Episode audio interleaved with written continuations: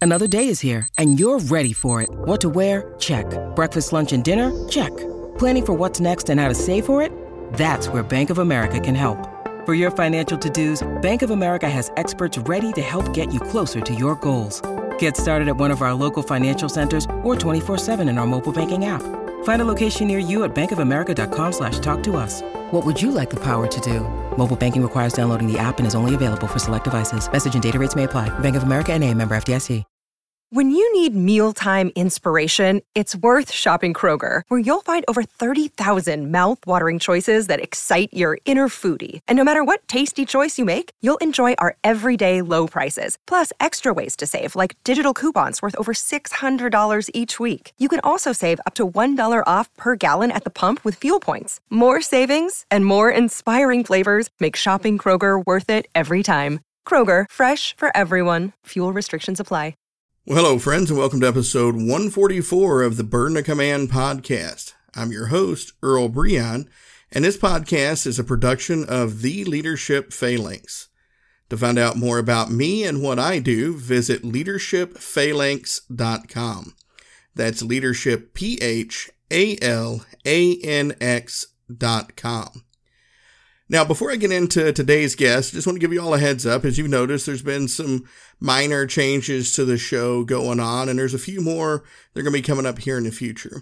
Uh, first and foremost, um, due to outstanding feedback from y'all, um, I'm going to find a way to stick with two shows a week. I know I went down to one uh, last week, but uh, the the message was clear. You all like two shows a week, so I'm going to do what I can to keep it at two shows a week. So that is definitely coming back, and we'll stay at two shows a week going forward. So you don't have to worry about that again. Apologize. Uh, kind of wish folks had been a little bit more vocal in the beginning, but hey, that's okay. Now I know how much you value the show, so there it is. Uh, number two, uh, in the near future, starting with episode 151, uh, having worked with some brand folks and and uh, doing some diligence with that, uh, the name of the show is going to be changing. The content's going to be virtually identical, but instead of the Burden of Command podcast, it's going to be known as the Responsible Leadership Podcast. Again, it's a small wording change, but I'm really hoping that uh, based off research, uh, that it's going to help make the show better from an SEO standpoint. Uh, with that, you'll notice new intro music as well. Uh, I really hope you enjoy it. And uh, yeah, that's kind of the, the future of the show here going forward from episode 151. Uh, one other thing I really want to push here, and then I promise this is the last thing, and then we'll get into today's guest, is uh, I use Anchor as my host platform. And one of the things that Anchor allows is for you to give me uh, feedback through a voice message. So when you're clicking the link, if you go to the, the Anchor version, uh, there's a link down at the bottom that says uh, something like leave voice message. If you click that, you can record a live message and it will come to me and I can use that as part of the show. And I would really like to start getting some of those uh, so I can include in future shows. Whatever it is, if you have a question for me, if you have a question that uh, maybe you'd like me to get one of my previous guests to answer, whatever it is, ask it there. Okay, enough. Let me go ahead and get into today's guest and thank you for sticking with me through some of those uh, announcements, if you will. So today's guest is Deb Coviello. Deb is author of CEO's Compass, Your Guide to Getting Back on Track. She's also host of the Drop In CEO podcast. And I highly recommend you check out her podcast. Uh, I'm going to be a guest on there coming up fairly soon, and I'll let you know when that date hits. But it is a great podcast in general. With 25 years plus in quality and operational excellence roles, Deb has a deep understanding for what's important. When it comes to creating solutions for CEOs by assessing the landscape, solving their technical business issues, and elevating their people for a lasting impact and ultimately peace of mind. She is here today to help share a bit of how the CEO's compass can bring you that peace of mind. Now, we have a great conversation coming up here. And I know that I've went ahead and rambled on a little bit here with some of the announcements. So without further ado, here comes the stinger. And on the other side, you're going to have my outstanding guest, Deb Coviello. All right, listeners, welcome to this episode of the Burden of Command podcast. I'm your host, Earl Breon, and today's guest is Deb Coviello. Deb, thanks for being with us today. Oh, I am so excited for this conversation. Thank you for sharing me with your community. It's going to be fantastic. Oh, I, I have no doubt. You came very highly recommended. You know, my listeners will remember uh, back in episode 122, I had a discussion with a lady named Meredith Bell uh, that my listeners loved, and uh, she talked glowingly about you. And it just so happened I'd booked you about a day or two before she recommended you. So I'm very excited about this, and I'm very excited to start you off uh, where I start everybody. And I'm curious when you hear that phrase, burden of command, with everything that you've been through, that you've done, what does that mean to you? So I love this question, and you did give me um, a reason to think deeply. But what resonated with me as I thought about that as a phrase that I'll use uh, as I describe the work that I've done, and it's clarity amidst chaos because so often, and this is maybe why people gravitate towards me, I'm often dropped into situations where there's a lot happening. People are running in a lot of different directions. Information is flying. And when I assemble people, it is my responsibility to provide clarity amidst chaos. And people have told me that, Deb, you are so calm. You hear what we say and then reframe it so we all say, yes, that's the problem we need to solve. Now, I may look calm, but underneath, there is a lot of tension and stress and urgency to bring clarity to the team so they can do the work that they need to do. That is the burden of command for me. Yeah, no, I love it. And, and, you know, that I can see where folks would get that feeling because it just, you know, listen to you talk right now. It's very calming, very soothing. It it almost reminds me. I don't know if you've ever heard this comparison before, but it almost reminds me of that that kind of pilot's voice. Uh, and, and that's exactly the reason they talk that way, right?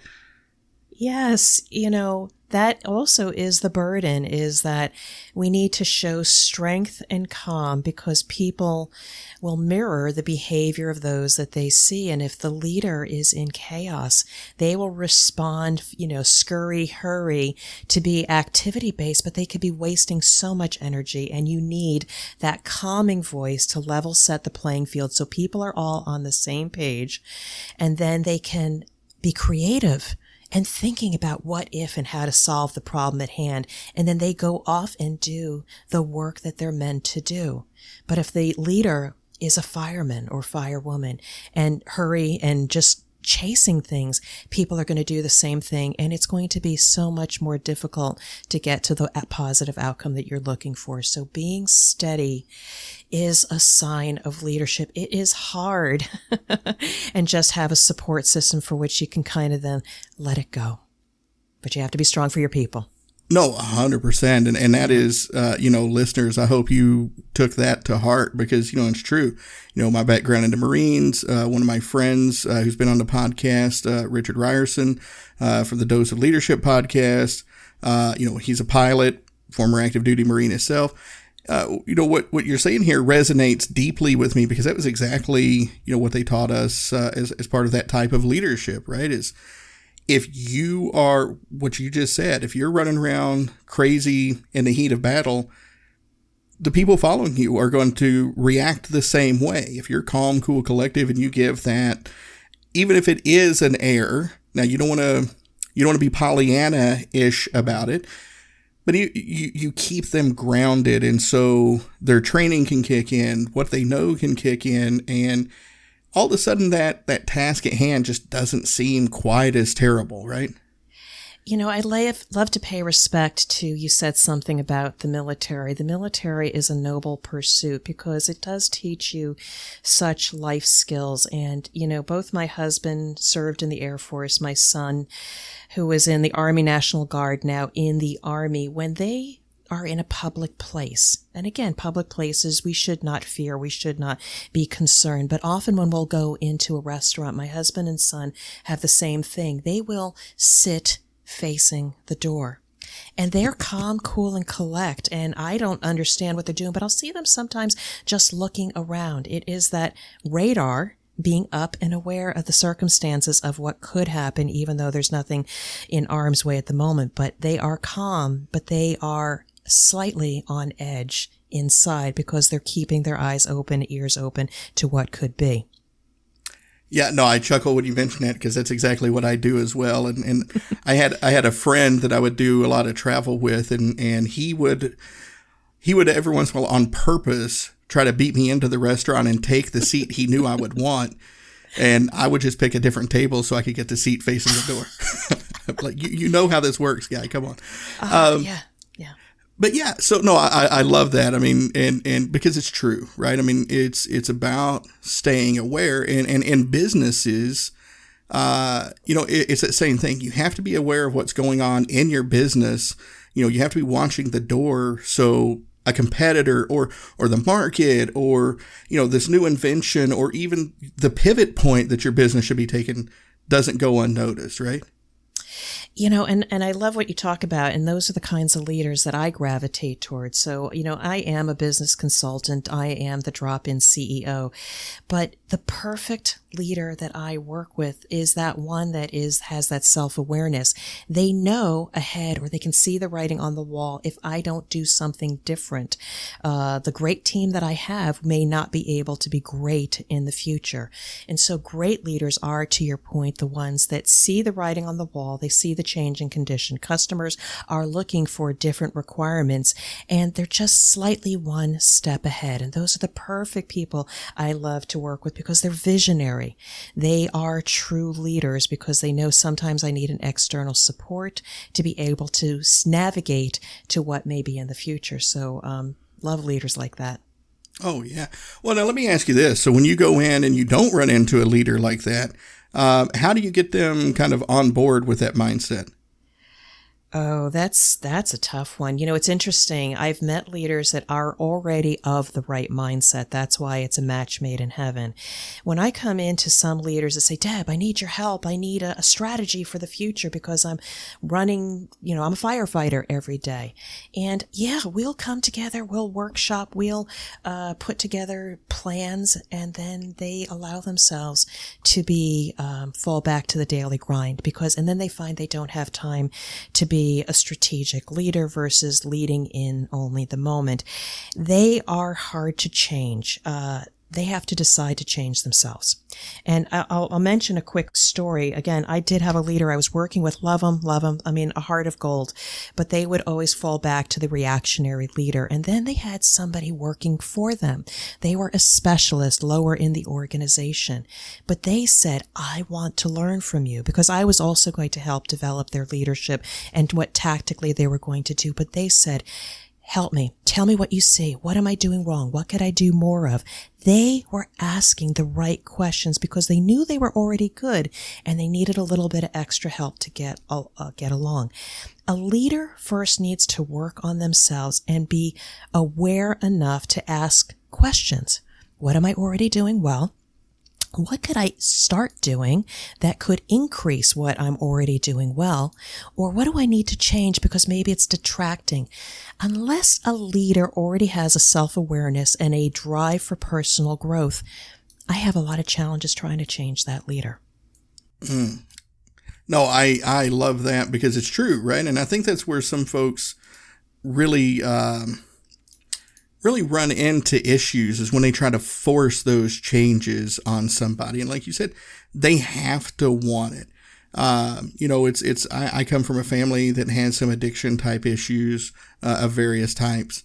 Uh, luckily, I don't have any myself, at least that I've found, knock on wood. Um, but you know, that's the thing, right? Is they, they've tried all the programs, they've tried all of these types of interventions, and the only ones that have had any success of controlling their addictions is when they reach that point where they want it. And, and I think that's an important piece of, of leadership development is identifying those people that actually want to be a leader for the right reasons versus people who just want to be promoted for the corner office or the corporate car or whatever that is, right? You know, I can weigh into that. Again, I'm, you know, generationally, I was brought up as, because I did work in corporate for about um, 30 years. And yes, my value was based on physically what did I earn, as well as the title and how much command I had. And again, I taught um, my leaders, you know, I, I did my job well. But it wasn't until the end of that last role that I had before I started my business with Illumination Partners that I realized I can best serve not by me doing the work, but I had a lot of smart people around me, but I can best serve by elevating the impact of the people around me. And through that realization, I realized I had a knack and a skill for coaching and finding the gifts that people had, putting them in the right positions, removing barriers and let them soar. That ultimately elevated the impact of my organization, which had been in the number four position out of four regions. And when I changed my leadership style, I had to do my own personal development and realize what I could do good for others. That's when I moved to the number two position and the people that around me started getting the recognition they deserved because they were great subject matter experts. And I can even say most of them actually moved on to different roles because they were starting to come into their own. That's so much of what I write and talk about is the inner work of a leader. And again, it's not self care and getting a massage. Certainly that is helpful, but you need to pause and reflect and think about what kind of leader do I want to be and work on yourself first and grow. And then you're better to serve others and grow them. Uh, I and again, I love that. You know, I um, for my listeners, some of them are are familiar with what these shields are, and some of them uh, learn about it new uh, during the episode. But at the leadership phalanx, I talk about these shields of the phalanx, and uh, you know, one of those is be a power broker. Information is power, and I think that's a lot of what you were talking about here. Is is share that responsibility, empower those folks to be able to contribute and learn and grow. Right. You know, you are speaking to my heart right now because I'm glancing over at my book, The CEO's Compass. And again, it's while I did title it towards a CEO because a CEO or a senior leader has to do some personal development before they can lead their teams a little bit differently. But so much of this work is how can I get it in the hands of others that you could be an emerging leader, highly talented person, but maybe hit a barrier, you've lost your confidence, or a mid-career professional that says, I could offer so much more, or the CEO that's maybe off track. I put a lot of what I have found has worked for me when I didn't have a compass or a mentor and put it in the book put it in the when I speak and having the opportunity to speak to your audience right now, if we can just elevate one person at a time with a tip or trick to be more visible and have higher impact, that is the work I'm meant to do. If somebody wants to also bring me in and, and compensate me for that, all the better. Oh, no, I love it. Well, let's talk about that book for a second. Sure. Uh, the CEO's Compass, Your Guide to Getting Back on Track. Now, I think you just kind of mentioned it a little bit there, but you know, uh, what was your, you know, really what was your inspiration for the book, and what is it that you really hope that somebody who who reads the book takes away from it? So I'll tell you the truth. It was one of those things. Um, sometimes you call entrepreneurs or business owners ADD. I was all over the place when it came to putting my content out on LinkedIn, YouTube, etc. I was talking about all of these leadership insights and stories and lessons that I've learned, but it wasn't distilled into a single message. So I started working it. I created a house with a foundation and pillars, a visual to say, Hey, this is the way we need to lead differently. And I even had some unique insights about, you know, we talk about people, process and tools, but by the way, we forget about the past and culture of the people on your team. We talk about pride, which is their intellectual property and their gifts. I had to distill this down into something that says, oh, that's what Deb is talking about. Mm-hmm. But then with time and reflection, I says, you know, a compass. A house doesn't resonate with a CEO, but a compass does. You can see it. You can feel it. It's that thing that gets you on track. You're not going, you know, a hundred miles the wrong direction, but sometimes just a little bit off track. So the CEO's compass is really, it starts with the development of the leader I talk to the leader who's reading the book about what they're thinking and what they're going through. And then I provide them the best that I can offer in terms of the few things they may be off track, whether it's people or process or purpose, purpose or pride. There's, there's eight P's in all. But ultimately, it's not about getting a result. It's about getting to your true north and peace of mind, which is a very emotional state and only leaders know it when they get there. I had to get that in writing and get that message out there because I think that's really the difference between true leaders that align people across a common cause and truly achieve the results they want because they're focused on peace of mind, knowing that everybody is aligned together. That's why I had to write the book. And I hope that people that value that perspective will read it or pass it to somebody they know that needs a compass.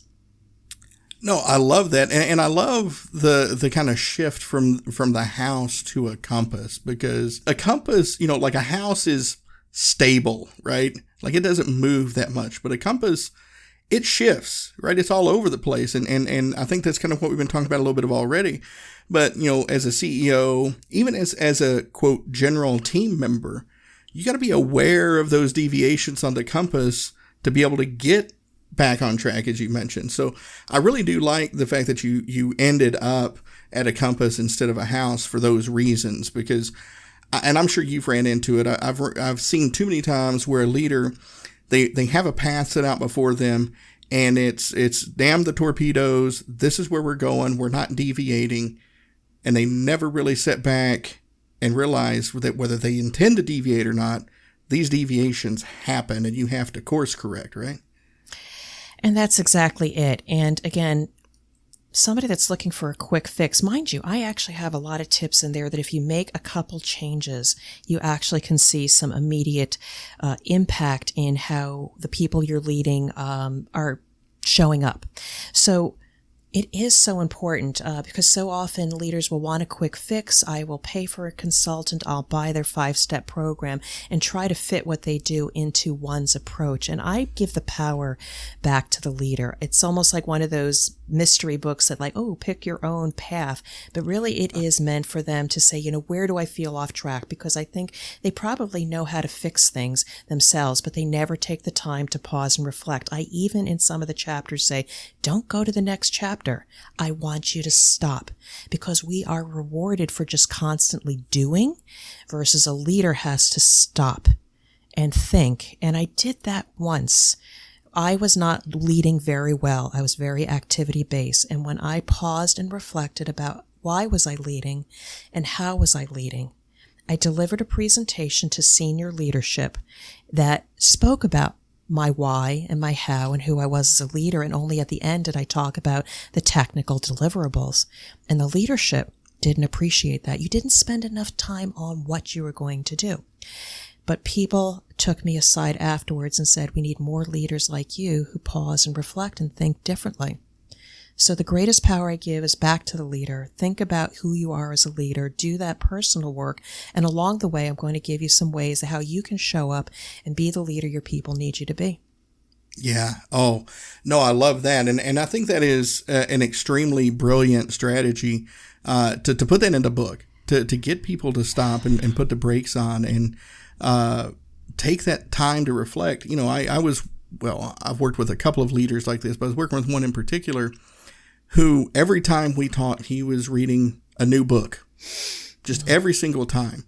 And he, he asked me at one point in time, he said, you know, if you could give me one piece of advice, what would it be? I said, stop reading. And he, he mm-hmm. looked at me and, and he's like, but, but, you know, you got all these quotes. You talk about all these books that you've read. Why would you tell me to stop reading?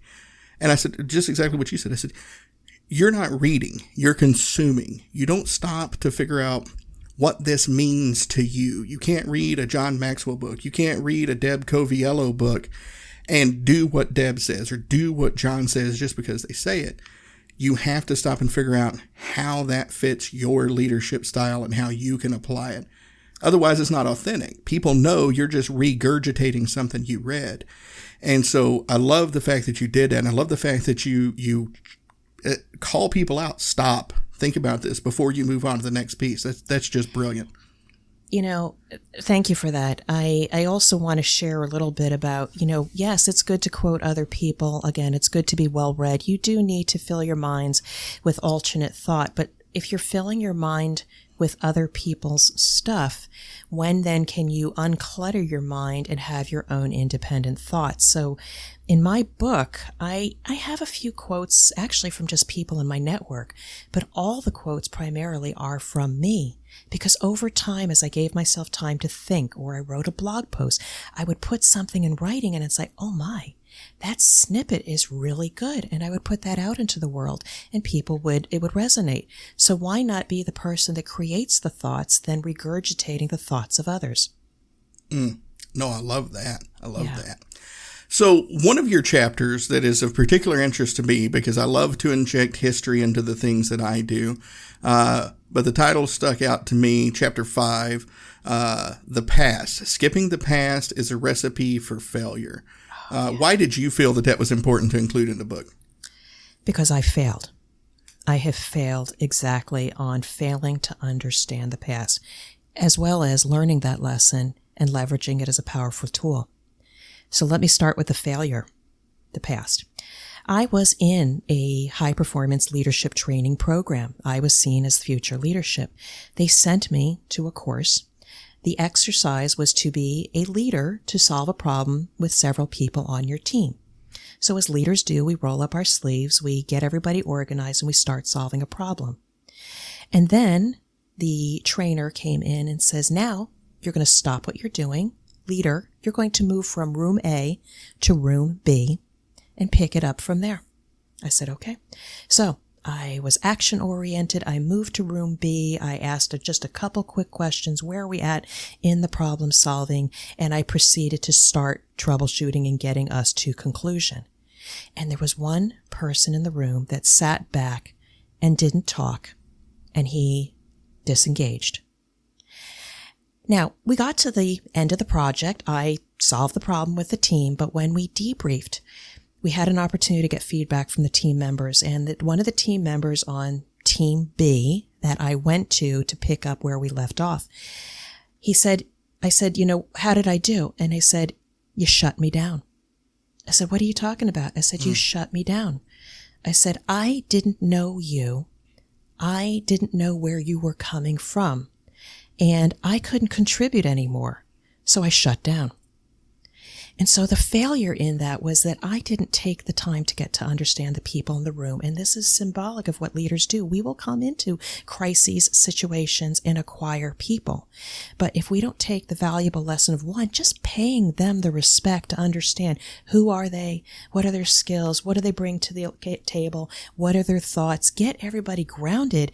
And then you roll up your sleeves, maybe a little bit delayed. You took a little time, then I could have brought everybody forward with me. Instead, I shut people down.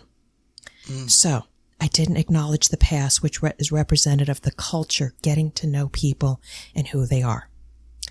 Lesson learned.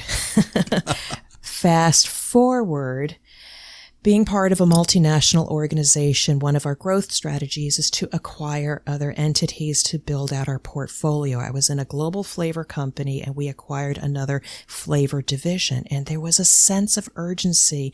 We had to get them on uh, to our systems in one year. So it was very much being read as a technology project. But I said, wait a second. I don't even know the people that are coming onto my team from these acquired entities. I need to go see them. I need to understand what they do, what made them so successful for which we acquired them, what was really good about the culture and what they did. And then when I met the people, I also realized they didn't have enough resources to go through the integration because people left the company. I got to understand their skills. So in all of that, I brought people on board versus just a treating them as an asset to be integrated into a technology solution. And what worked in the end was when we rapidly had to bring them on and we were going through a lot of chaos, they were resilient and responded and leveraged the resources, the network and the relationships we built. So we never impacted the customer from a quality perspective, which was my area of responsibility and the rest of the teams that brought people on but only focused on the technology. They failed the customer miserably from a service perspective because we had IT problems and people just didn't know who to turn to. But because I cared about the people on the team, I had their back, I took care of them, and I respected them. They responded to any situation. We jumped through hoops, we solved problems. And it's because we took the time to get to know their past and their culture that I built a cohesive team and we had no impact on the customer. That is the value of respecting the culture and the past of the people that you have to work with. Mm, no, I love that story. And I'm just curious when, when you say culture, are you talking about just corporate culture or corporate culture and their wherever it is, like like whatever country they're in, that culture as well. the United States has many different cultures. I was positioned in the good old Midwest, Cincinnati, Ohio. There is one culture in that part of the, uh, the U.S. And then there's the Eastern culture that we were integrating a plant on the East Coast of the United States. So there's just different ways of communicating and building relationships. You certainly have to understand that. But what made this site special was everybody had everybody's back. They communicated. They went to the production floor.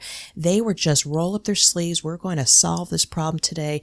Each person intimately relied on relationships and working physically next to each other side by side. Whereas the mother, the mothership, didn't have that connectivity. They were very much behind emails and Zoom calls and didn't have those relationships built. That's the kind of culture that I leveraged and played into.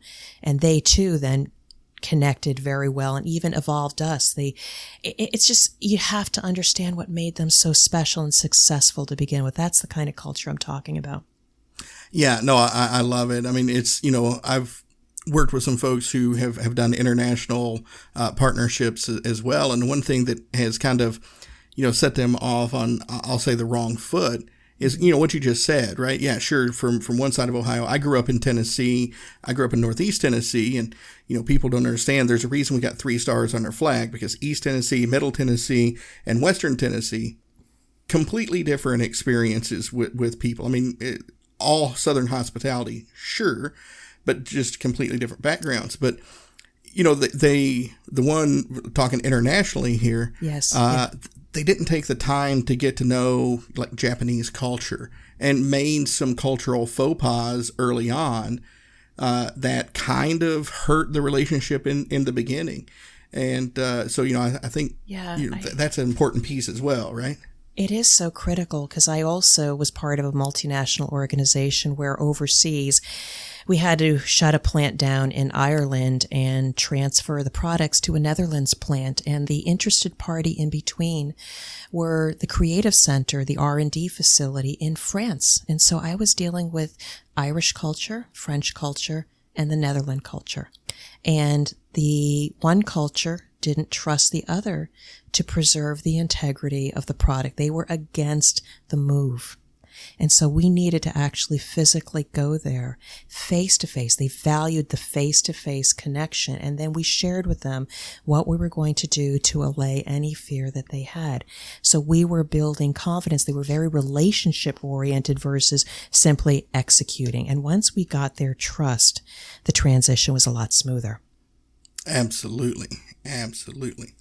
Um, so one of the other points uh, that you talk about here, and, and I really, I'm glad you pointed this one out here as well, uh, because I think this is, if I had to pick uh, the number one downfall for most organizations, especially for most leaders, uh, you use the word uh, pride. I usually use the word mm. ego, mm. but you know, I think we're talking about the same things here: the intersection mm. of humanity and, and intellectual property. Pride and ego are just they're they're big killers, right?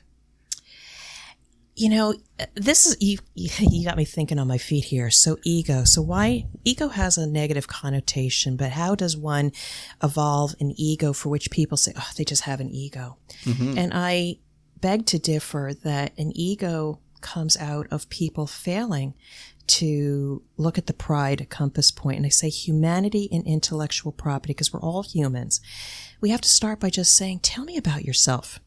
Tell me about, you know, what is it that you did in the past? Again, a little bit of the culture element, but what were those things that you created? What did you create these amazing spreadsheets with all kinds of functions in it that I can't even do myself that, hey, we used in the past and it was an, an efficiency improvement, but I don't even know about that now.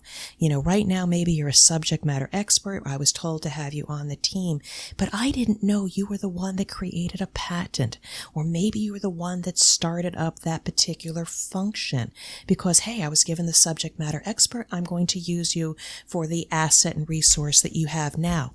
But when I look at your intellectual property, that gift and that thing that made you special, I've elevated you as a human. So now I'm building a relationship that maybe I might need to tap into it and give them the respect. So there's no longer an ego, but one of pride. Like, okay, yeah, I, I did some pretty cool things back in the day. You build the trust. They're more open to sharing. And from a business perspective, if we talk about subject matter experts, you know, from a business perspective, they're just a commodity. If one leaves a company, I can get another subject matter expert. I just have to pay a little extra money. But at the same time, if you say, you know, they have intellectual property, ooh, you know, from a technology perspective, oh, we got to get a patent on, oh, we have to monitor that. Oh, we have to document that intellectual property because that's our competitive advantage. When we think about people's knowledge as intellectual property, it raises the respect for the people. We can use them to train others. We celebrate it, bring it forward. And when we recognize that pride, that compass point, people will align versus resist. Mm. No, and, and, I agree 100% on ego. It's exactly, you know, what I say there. Cause, you know, when you look at the definition of ego, it, it it's not, there's nothing negative about it. It's a person's sense of self-esteem or mm-hmm. self-importance. Mm-hmm. And that's not necessarily a bad thing. Um, they did a, uh, they did a psych eval on, on pilots, uh, fighter pilots. Uh, I think this started in Vietnam and I think it's continued to today. And what they found out is to be a successful pilot, you had to have this mix of being kind of an A alpha type personality and being a team player. Because you had to believe in yourself enough to know that if you had to go one on one, you could, but you mm-hmm. had to be humble enough to know that that's not the only way to go. You had to be able to function in a team. And, and, and, so what I love about that is, is, you know, we're, we're speaking the same language. You know, uh, people need to have that self confidence to know that they can go into a situation, that they can rely on themselves, but they really have to have that self reflection, that humility, as you talked about, to be able to identify those things that you just mentioned. And uh, so, no, I, I love that completely, what you just had to say there you know, I'll go into the next thing is like, I hate waste. I have been trained as a lean operational excellence professional and wasted time when we have to rework, re, retrain people. We have to re-communicate the message. The person comes into their office, shuts the door and says, can we talk? That is all a waste of time. And so that's an expense it takes away from your bottom line. But when leaders need to say, you know, I'm going to take a little extra time. I'm going to continue my investment. We hire people, we invest in people, but they need to continue to invest in anybody, whether they hired them or they acquired them. We need to understand that ego or pride yeah. that makes them special. Yeah, no, I love. You don't happen to know the name Mark DeLuzio, do you? I do not, but Oh, no, I was just curious when you mentioned Lean. He was a gentleman I had uh, on here many, many episodes ago. Uh, he had the good fortune of, of uh, learning Lean uh, from the founders of, of the concept, the Toyota production system.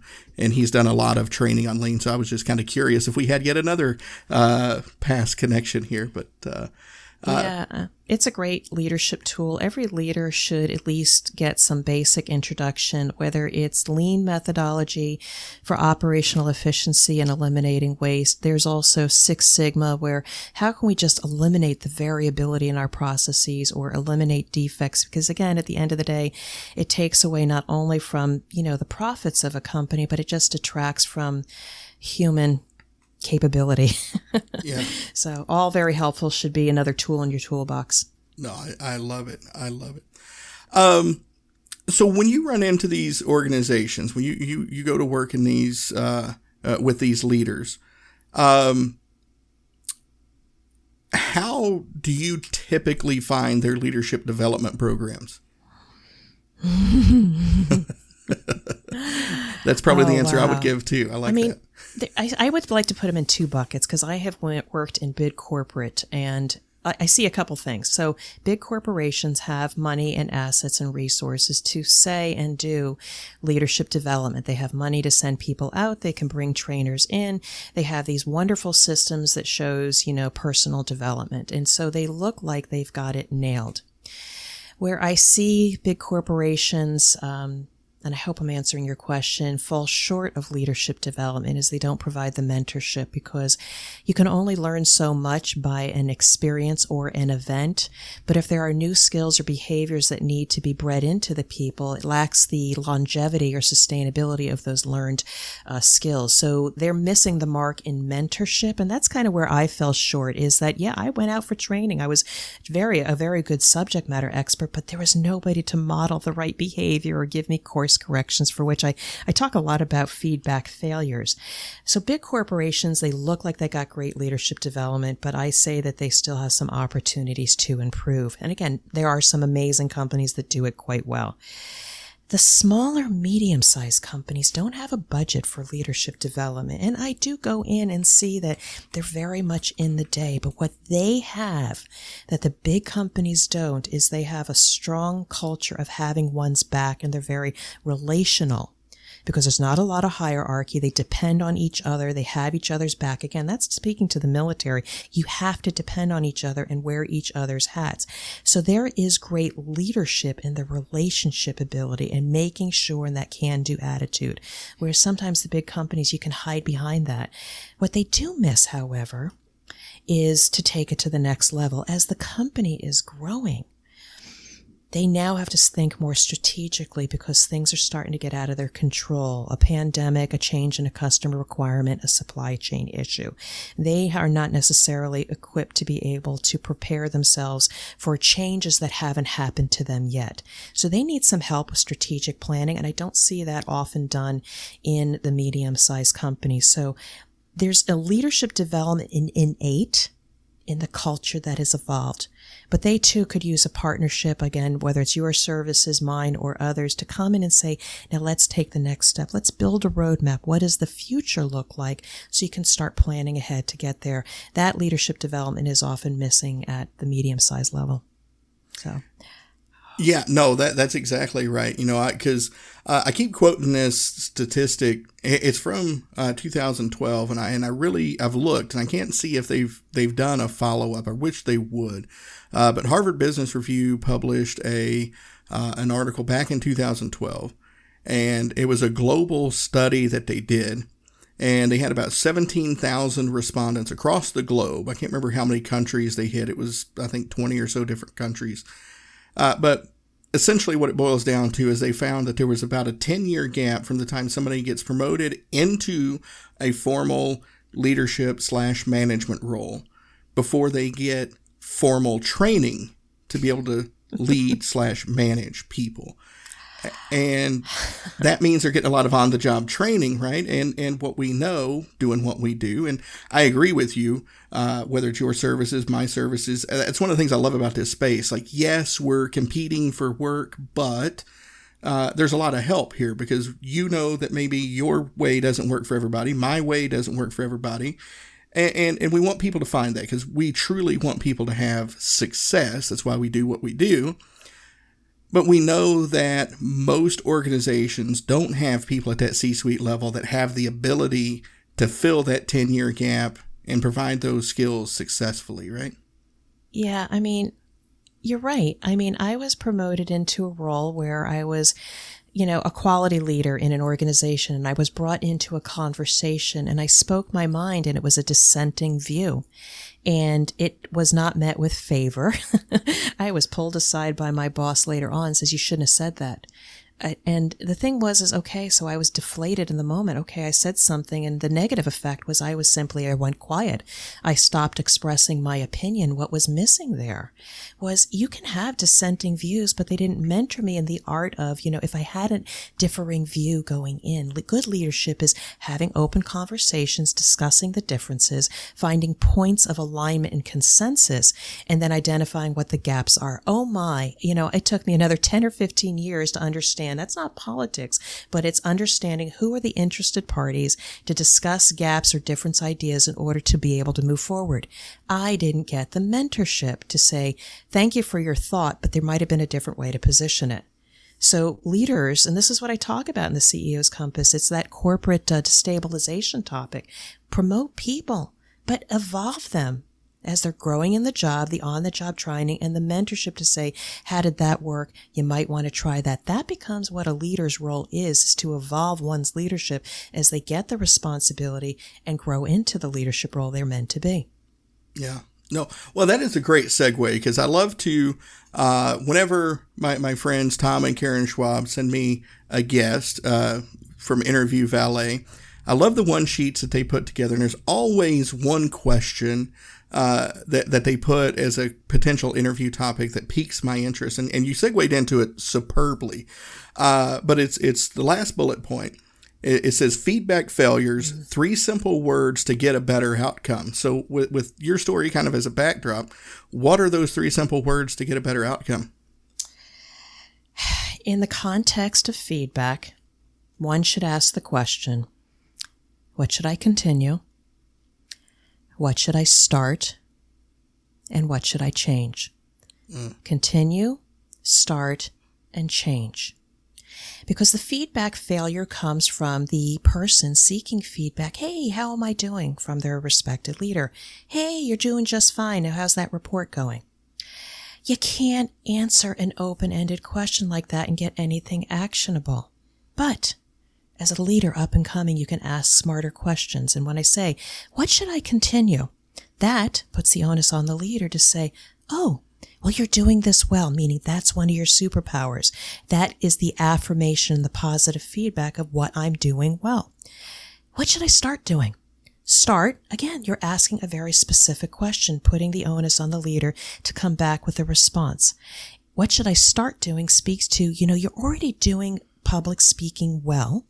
What you might want to start doing is practicing in front of a mirror to see your body motion and, and, and have more open body language to enhance your already amazing voice. Okay. That's actionable. I can start doing that and enhance what I'm already doing well. And then the final thing, what can I change? What can I change? Again, requires a specific response that is, if I don't change it, it can detract from what I'm already doing well. So maybe I say um and ah, or I'm always looking up at the PowerPoint versus my audience. It draws people away from the seriousness of what you're trying to share with them. So you speak well. You might want to look in a mirror and have your hands wide open to further enhance the strength of your message. But make sure you keep an eye and not be watching the PowerPoint too much and be looking at the people. If you do those three things, you're going to be an amazing trainer. So continue, start, or change. Mm. No, I love that. I love that. Um, so before we work on closing out here, real quick, uh, you have your own podcast, Drop In CEO. Uh, can you share a little bit about that podcast with folks, real quick? Oh, I am so excited about that. It is my opportunity to meet amazing leaders, be inspired, get some insights for them in the area of leadership, personal development. And I have the great honor of bringing those leaders to my audience. Again, they're CEOs, senior leaders, or people that have amazing stories and their work is not what they do, but also how they elevate people along the way. So drop in CEO podcast, insights and inspiration from industry leaders. I love meeting people and sharing those conversations with others. No, it's it's a great show. I've, I've only had a chance to listen to a few episodes, but it's outstanding. And folks, uh, definitely go check it out. I'll have links to that in the show notes. Uh, well, Deb, we're coming up on about 45 minutes or so here, and it has been an outstanding conversation. Thank you for having it with me and uh, my audience today. So uh, I, am so grateful for the opportunity. You are so easy to speak with, and the people that you work with. Um, should be grateful for the work that you can do with them and for them. So I just sincerely appreciate getting to know you and your audience. Oh no, I, I appreciate those kind words. Thank you very much. And it has been just amazing on my end. You're you're great at what you do. I love the, I, like I said, I, I love the soothing voice. This has been fantastic. Um, but before we let you get out of here, I, I, I want to know: is there anything we didn't get a chance to cover uh, that you would like to leave listeners with?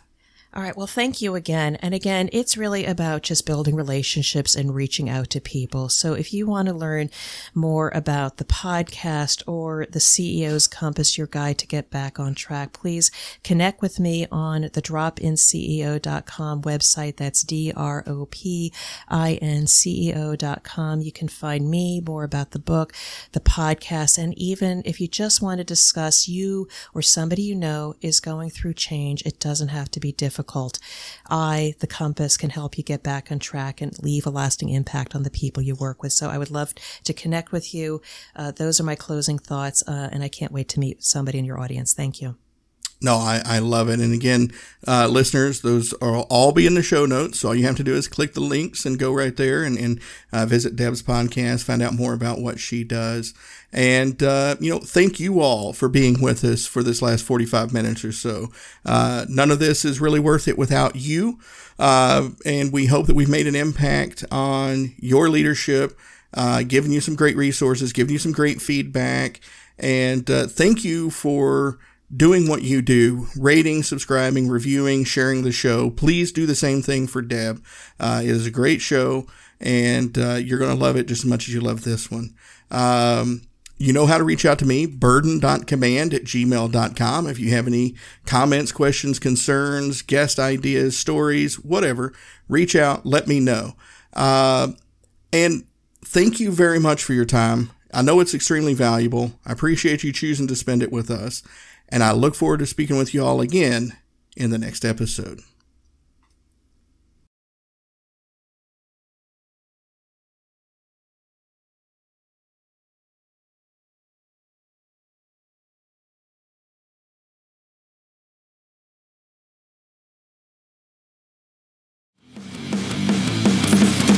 Introducing the Deep Leadership Podcast. Leadership is a people business. That's the philosophy of your podcast host, John Rennie. John Rennie. As a former submarine officer who spent 22 years leading businesses in corporate America before starting his own manufacturing business, he knows that leadership matters. Leadership matters. Deep Leadership is real world, actionable leadership advice from John and his expert guests. Become a leader worth following. Subscribe today. Electricast. Hey guys, it's Miriam Love here, and I want to share something very special with you. Check out my new release, All In, the Spanish remixes, out now on Electric Electricast Records. And always remember, be love, share love, all love.